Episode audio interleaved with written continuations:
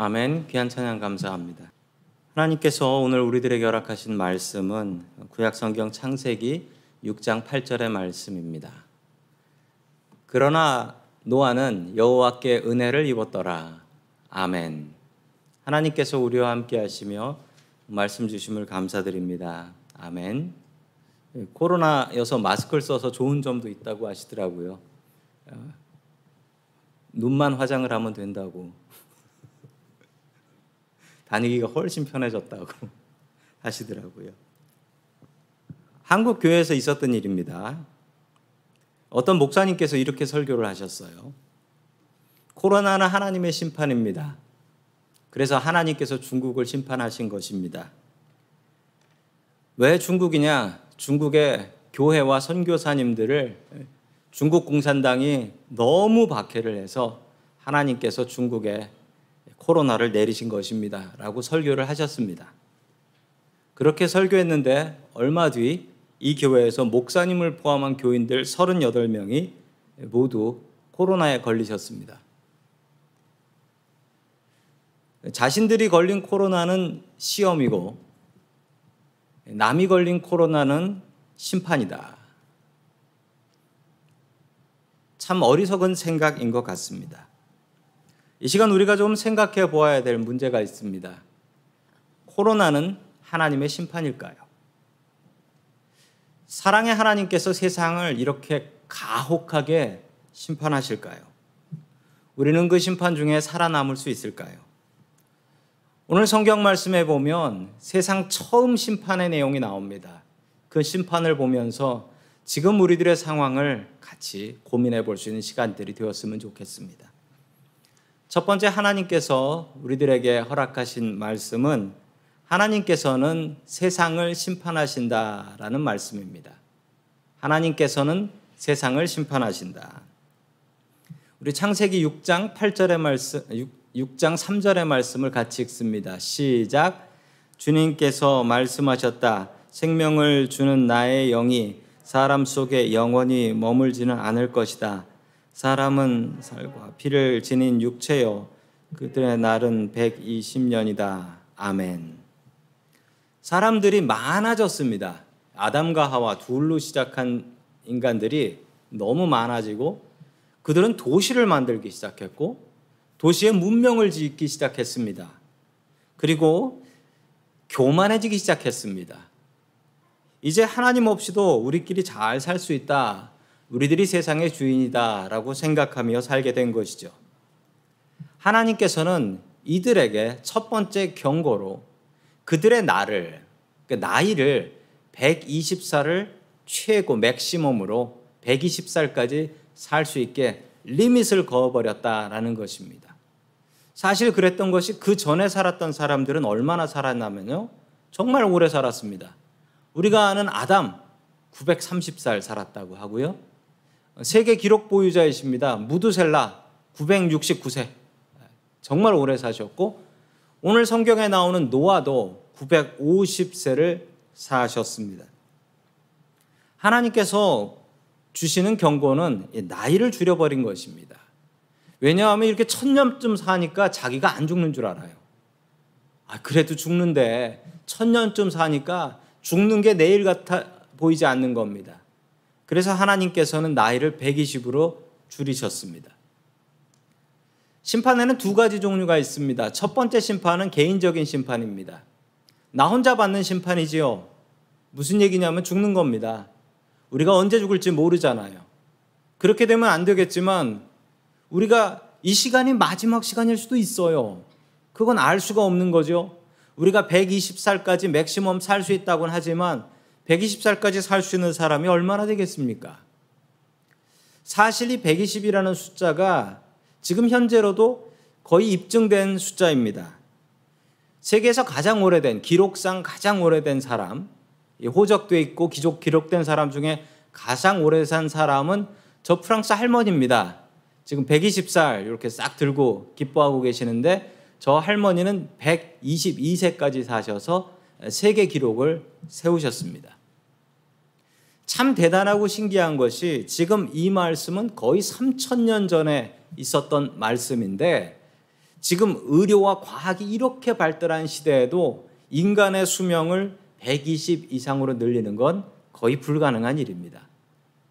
지금 기록으로 갖고 계신 분들 110살을 넘어가신 분들은 몇 분이 살아 계시더라고요. 늘 죽음을 기억하며 사십시오. 늘 죽음을 준비, 하며 사는 사람은 지혜로운 사람입니다. 자기 죽을 건 모르고 사는 사람은 어리석은 사람이지요. 그래서 전도서 7장 4절에는 이렇게 말씀하고 있습니다. 같이 읽습니다. 시작. 지혜로운 사람의 마음은 초상집에 가 있고 어리석은 사람의 마음은 잔치집에 가 있다. 아멘. 지혜로운 사람의 마음은 초상집에 가 있다. 지혜로운 사람의 마음은 늘 자기의 죽음을 기억하고 죽음을 준비한다라는 것입니다. 미국 사람들은 보니까 젊어서부터 그 유서를 써놓더라고요. 유서를 써서 내가 죽으면 이렇게 저렇게 해달라라고 변호사 세워가지고 유서를 쓰더라고요. 많은 미국 사람들이 그렇게 하더라고요. 그 이유가 뭐냐면 젊다고 안 죽나. 젊다고 안 죽나. 늙었다고 무조건 죽나? 지혜로운 사람의 마음은 늘 자신의 죽음을 기억하고 준비하는 사람입니다. 나의 죽음을 준비하며 살아갈 수 있기를 주님의 이름으로 축원합니다. 아멘.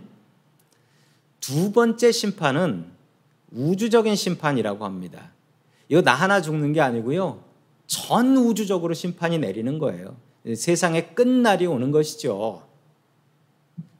이런 끝날에 대한 생각은 주님께서 우리들에게 주신 마음입니다. 우리 창세기 6장 5절의 말씀을 계속해서 같이 봅니다. 시작.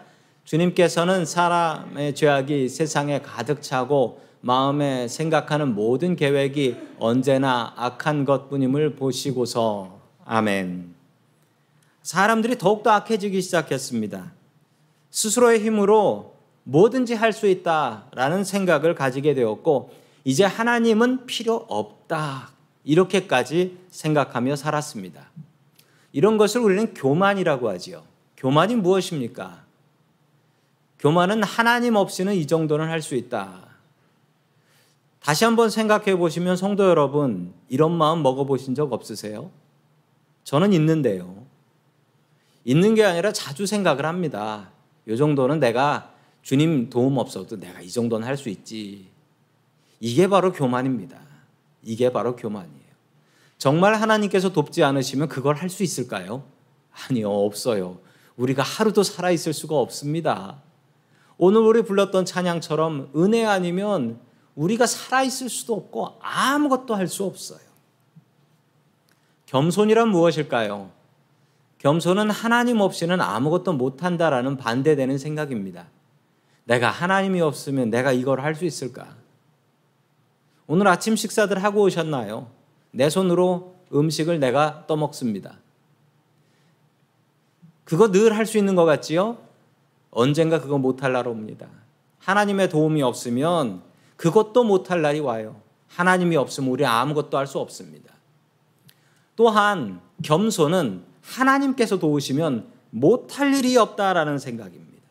하나님이 도우시면 못할 일이 없다. 이것도 겸손이에요. 이것도 겸손입니다. 그래서 우리 신약성경 빌립보서 4장 13절에는 이렇게 고백합니다. 우리 같이 읽습니다. 시작. 내게 능력 주시는 자 안에서 내가 모든 것을 할 수 있느니라. 아멘. 저 말씀이 교만한 말씀 같지요? 자랑하는 말씀 같지요? 절대 아닙니다. 저 말씀은 겸손의 말씀입니다. 내게 능력 주시는 자가 있으면 내가 모든 것을 할 수 있고 그분이 안 계시면 나는 아무것도 아닙니다. 이 고백이거든요. 저는 능력 없어서 못해요. 라고 고백하시는 분들이 계십니다. 이 말은 겸손이 아니라 교만입니다. 하나님을 제대로 믿는다면, 하나님의 능력을 믿는다면, 하나님께서 도와주시면 못할 일이 무엇입니까? 그건 못하는 게 아니라 내가 하기 싫어 안 하는 거지요. 명심하십시오. 내 능력이 아니라 하나님의 능력으로 우리는 일하고 살아가는 것입니다. 계속해서 창세기 6장 7절의 말씀을 같이 봅니다. 시작. 주님께서는 탄식하셨다. 내가 창조한 것이지만 사람을 이 땅 위에서 쓸어 버리겠다. 사람뿐 아니라 짐승과 땅 위에 기어 다니는 것과 공중의 새까지 그렇게 하겠다. 그것들을 만든 것이 후회되는구나. 아멘. 하나님께서는 세상을 심판하시기로 결정을 하셨습니다. 그리고 심지어 하나님께서 사람 만든 걸 후회하셨습니다. 그리고 심판하시는데 그 심판의 대상들이 정해져 있습니다. 사람, 그리고 짐승, 땅에 기어다니는 벌레, 공중의 새까지. 그러면 제외된 것들이 있습니다. 무엇이 제외되었죠? 물고기는 제외됐습니다. 네, 물고기. 물고기는 제외돼서 물고기는 살 수가 있었습니다. 좀 억울하시죠? 왜 물고기는 안 죽고 뭐 우리만 죽어야 되나 이런 생각 드실 수도 있지만 절대 그렇게 생각하시면 안 됩니다. 사람이 죄를 지어서 저 많은 죄 없는 짐승과 벌레와 새들까지 벌을 받은 것입니다. 명심하셔야 됩니다. 사람이 잘못하면 세상과 동물들이 벌 받습니다. 지금 우리가 살아가는 세상이 그렇지 않습니까? 오늘도 저희 집에서 이제 올라오다 보면은 이 바닷가가 보이는데 캔들스틱 박 쪽으로 바닷가가 보이는데 요즘 계속 느끼는 건데 바다가 너무 올라왔어요. 제가 운전하면서 해수면 올라간 걸 좀 보거든요. 그런데 전에는 올라갔다 내려갔다 했는데 지금은 올라간 상태에서 잘 안 내려가요. 많이 올라왔다라는 얘기입니다. 지구 온난화로 바다 높이가 계속 높아지고 있습니다. 화면에 보시면 저건 동네 개가 아닙니다. 저 동네 개가 아니고 저 북극곰이에요. 북극곰이 지금 빙산 쪼가리에 떨어져 나와가지고 굶어 죽어가고 있는 모습이에요. 저 북극곰이 뭘 잘못했습니까? 북극곰이 차를 타고 다닙니까? 배를 타고 다닙니까? 우리의 잘못 때문에 동물들이 벌 받고 있습니다. 끝내 우리도 그 벌을 받게 될 것입니다. 계속되는 이상기후 때문에 너무 괴로우시죠? 요즘 비가 오니까 좀 낫긴 한데 조금 있으면 또 산불 나서 우리들 마스크 또 쓰고 다녀야 되지 않습니까? 우리들 자체가 괴로워하고 있지 않습니까? 우리 스스로 편안함을 내려놓아야 합니다. 편안함을 내려놓으면 세상이 조금씩 아름다워집니다. 우리가 버리는 쓰레기를 조금 더 줄이면 세상이 더욱더 깨끗해질 수 있습니다. 가까운 거리 걸어 다니시고, 일회용품 줄이시고, 그리고 차 두 번 탈 일 있으면 줄여서 한 번 타는 거로 줄이고. 다시 한번 코로나가 우리 하나님의 심판인가를 고민해 봅니다. 코로나는 하나님의 심판일까요? 알 수 없습니다.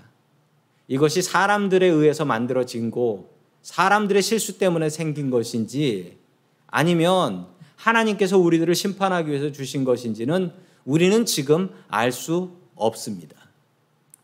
그러나 분명한 사실은 하나님께서 이 코로나가 퍼지는 것을 허락하셨다라는 사실입니다. 분명히 막으실 수 있는 능력이 있는 분인데 하나님께서는 이 일을 허락하셨다라는 것입니다. 우리는 이 사실 속에서 깨달아야 될 교훈이 있습니다. 우리 지난주에 참 안타까운 일이 있었죠. 그 아틀란타에서 여덟 분이 총에 맞아 돌아가셨는데 그 중에 여섯 분이 아시안 사람이고 그 중에 네 분은 한국 분이시고 또 그 중에 한 분은 아들 둘 키우고 있는 싱글맘이셨는데 참 안타깝게 hate crime 총에 맞아서 돌아가셨습니다. 성도 여러분들 지금 우리가 사는 샌프란시스코도 샌프란시스코는 미국에서 가장 동양 사람들에 대해서 친절한 도시임에도 불구하고 지난주에도 몇 건의 hate crime이 있었습니다. 동양인을 학대하고 차별하고 할아버지 할머니들이 매맞는 일들이 우리가 살아가는 길에서 있었습니다. 그런 태도를 가지면 안 되겠습니다. 이 고난을 당할 때 다른 사람들을 손가락질하고 저 사람 때문에 저 사람 문제 때문에 이렇게 되었다라고 이야기하는 그런 자세는 절대 옳은 자세가 아닙니다. 우리가 이 고난 속에서 생각해야 될 것은 하나님을 바라보고 또한 나 자신을 돌아보는 것입니다. 이 고난이 어디서부터 왔나 이걸 생각하지 마시고 내가 무엇을 잘못했나 그리고 어떻게 하나님을 더 의지할 것인가 어떻게 하면 이 고난을 이겨 나아갈 수 있을까 이것을 생각하는 것이 바른 크리스찬들의 자세입니다. 바른 크리스찬들은 고난 당했을 때 다른 사람을 손가락질하지 않습니다. 분명히 하나님께서는 이 코로나를 통해서 우리들에게 말씀하고 싶은 경고하고 싶은 말씀들이 있을 것입니다. 그 음성을 들으십시오. 우리가 세상 사람들과는 달라야 합니다. 이렇게 수많은 시간 전에 있었던 노아의 홍수 때 물에 빠져 죽어가던 사람들은 물에 빠져 죽어가면서 이것이 하나님의 심판이구나라고 알고 느꼈을까요? 아마 그것을 알고 느낀 사람은 별로 없을 것입니다. 대부분의 사람들은 웬 홍수가 이렇게 심하게 났나 하면서 물에 빠져 죽었을 것입니다. 여러분, 우리가 당하는 고난도 마찬가지입니다. 우리가 믿음의 눈으로 바라보지 않으면 하나님의 손길은 절대 보이지 않습니다. 믿음이라는 눈을 뜨십시오. 그래야 하나님의 손이 보입니다. 그리고 하나님께서 말씀하시는 것을 우리가 볼 수 있습니다. 고난 당할 때 나 자신을 돌아보십시오. 그리고 고난을 당할수록 더욱더 주님을 의지할 수 있는 저와 성도 여러분들 될 수 있기를 주의 이름으로 간절히 축원합니다. 아멘. 두 번째 하나님께서 우리들에게 주시는 말씀은 은혜 입은 자가 되라라는 말씀입니다. 은혜 입은 자가 되라. 우리 교회 이름은 은혜 장로 교회입니다. 아, 저는 이 이름이 정말 좋습니다. 원래 저는 뭐 평생 장로교인이었기 때문에 장로 장로교라는 이름은 너무 좋고요. 은혜라는 이름도 너무나 좋습니다. 저 아침에 일어나면 눈 뜰 때 제일 먼저 하는 기도, 짧게 한 마디 기도하거든요. 뭐라고 기도하냐면, 하나님, 오늘도 은혜 내려 주시옵소서. 이렇게 기도합니다. 우리 같이 한번 따라해 볼까요? 시작. 하나님, 오늘도 은혜 내려 주시옵소서. 아멘. 그거 한마디 하고 일어나요. 제대로 기도하기 전에 그거 한마디 하고 일어나서 말씀 보고 기도하고. 은혜는 무엇일까요? 우리 창세기 6장 8절 말씀 같이 봅니다. 시작. 그러나 노아만은 주님께 은혜를 입었다. 아멘. 은혜라는 말이 있습니다. 이 은혜라는 말이 히브리 말로 원어인 히브리 말로 보면 헤세드라는 말로도 나오고요. 그 말은 한국말로는 자비라고도 많이 번역이 되고 지금 이 은혜는 헤세드가 아니고 헨이라는 말입니다. 헨. 헨이라는 말인데 이 말은 편파적인 사랑, 하나님의 편파적인 사랑, 은혜, 은총을 이야기할 때 헨이라는 단어를 사용합니다. 은혜라는 말은 뭐 저희 교회 교회 이름이기도 하고 교회에서 참 많이 사용되는 말인데 은혜라는 말처럼 이상하게 잘못 사용되는 말도 흔치 않습니다. 은혜는 참 이상하게 많이 사용돼요. 교회에서 은혜를 정말 많이 이야기하지만 예를 들어 이런 경우입니다. 어떤 교인이 어, 그날 예배를 드리고 나서 설교를 듣고 성가대 찬양을 듣고 나서 나오면서 이렇게 얘기를 하면서 나옵니다. 아, 오늘 찬양하고 설교 참 은혜가 안 되네. 이렇게 얘기하면 나옵니다. 많이 들어보셨을 겁니다. 은혜가 안 된다. 이 얘기를 많이 들어보셨을 거예요. 그런데 이 말의 원래 뜻은 그냥 오늘은 별로 좋지 않네. 오늘은 마음에 와닿는 게 없네. 뭐 별로 기분이 좋지 않네. 이런 뜻을 은혜가 안 되네라는 말로 사용하는 것입니다. 이것은 틀린 말입니다. 잠시 뒤에 왜 틀렸는지 설명을 해드립니다. 또 제가 한국에 있을 때 이 한국 노회라는 데를 갔습니다. 노회라는 데를 갔는데 목사님들, 장로님들 모여가지고 회의하는 예, 교회보다 위의 기관이 노회죠. 어느 교회에서 장로님을 한번 세우려고 올렸는데 아니 그 장로님이 자격이 좀 없는 분이셨어요. 왜냐하면 그 장로님이 예, 장로님이 술집 하는 분이셨거든요. 근데 한국에서는 그런 거에 대해서 아주 엄격하게 막고 교단법으로 막고 있기 때문에 어, 당연히 한쪽 한쪽에서 어떤 목사님이 손을 들면서 법이요라고 소리 지르셨습니다. 법이요가 뭐냐면 법대로 합시다라는 말이에요. 노예에서 쓰는 말입니다. 그랬더니 다른 쪽에서 뭐라고 손 들고 뭐라고 했냐면 은혜롭게 합시다라고 했어요. 여기서 은혜롭게 하자는 말은 뭐냐면 그냥 눈 감아 주십시오라는 말이에요. 그냥 눈 감아 주십시오. 불법을 자양해 봅시다. 저는 그 말에 정말 놀랐습니다. 하나님의 그 놀라운 은혜를 아니 불법을 자행할 때 은혜롭게 합시다. 그것도 목사님들 장로님들이 그런 말을 쓰시더라고요. 은혜라는 말의 뜻은 뭐냐면 그 국어 사전에 나온 그대로입니다. 사랑으로 베풀어 주시는 신세나 혜택을 은혜라고 합니다. 은혜는 주는 사람 마음입니다. 못 받았다고 따질 수 없는 게 은혜예요. 어, 난 은혜를 못 받았네. 하나님한테 가서 따져야지. 이거 안 됩니다. 은혜는 그냥 주시는 분 마음대로입니다. 나는 그냥 은혜를 달라고 하나님 앞에 구걸할 뿐 하나님께 당연히 나 은혜 주십시오. 내 맡겨놓은 은혜 빨리 내, 내주세요. 이렇게 할 수 없다라는 겁니다. 그 놀라우신 하나님의 사랑을 가지고 우리가 은혜가 된다, 안 된다. 이거 우리가 판단할 수 있는 게 아닙니다. 이게 은혜가 되니, 안 되니. 그걸 내가 어떻게 판단해요? 그냥 주시는 대로 받는 거지. 찬양이 은혜가 된다. 이 얘기보다는 오늘 찬양의 은혜를 받았다라고 하는 게 맞습니다. 하나님께서 주시는 은혜를 우리는 거부할 능력도 없어요. 그냥 은혜는 주시면 넙죽 받는 겁니다. 오늘 성경 말씀에 보면 노아가 홀로 구원을 받습니다. 전 세계 모든 인류가 다 죽었는데 노아와 노아의 가족만 삽니다. 그랬던 이유가 뭘까요? 계속해서 구절의 말씀 같이 봅니다. 시작. 노아의 역사는 이러하다. 노아는 그 당대 의롭고 흠이 없는 사람이었다. 노아는 하나님과 동행하는 사람이었다. 아멘. 자, 노아가 어떤 사람이었냐? 노아는 당대 의롭고 가장 의로운 사람이라는 거죠. 그리고 흠이 없대요. 어떻게 사람이 흠이 없나 몰라. 이런 사람이 어디 있겠어요? 노아는 하나님과 동행하는 사람이었다. 아, 이세 가지 때문에 노아가 구원을 받았구나라고 생각하시면 성경을 잘못 읽으신 거예요. 왜 잘못 읽었냐고요?